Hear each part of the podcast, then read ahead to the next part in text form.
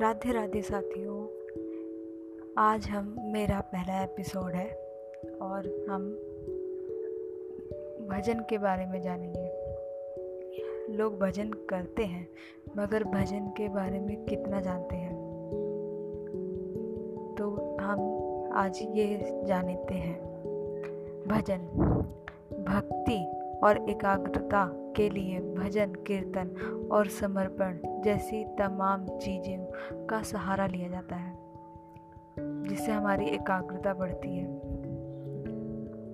भजन और कीर्तन से मन की अवस्था बहुत तेज़ी से बढ़, उन्नति होती है, उसमें बढ़ती है। इसके बाद अगर ध्यान किया जाए या प्रार्थना की जाए तो वह तुरंत पूरी होती है। भजन और कीर्तन में इतनी शक्ति होती है। भजन और कीर्तन के सही प्रयोग से व्यक्ति के रोग और मानसिक समस्याओं से मुक्ति मिलती है। इसलिए भजन और कीर्तन ज़रूर करना चाहिए। Thank you Radhe Radhe please subscribe my channel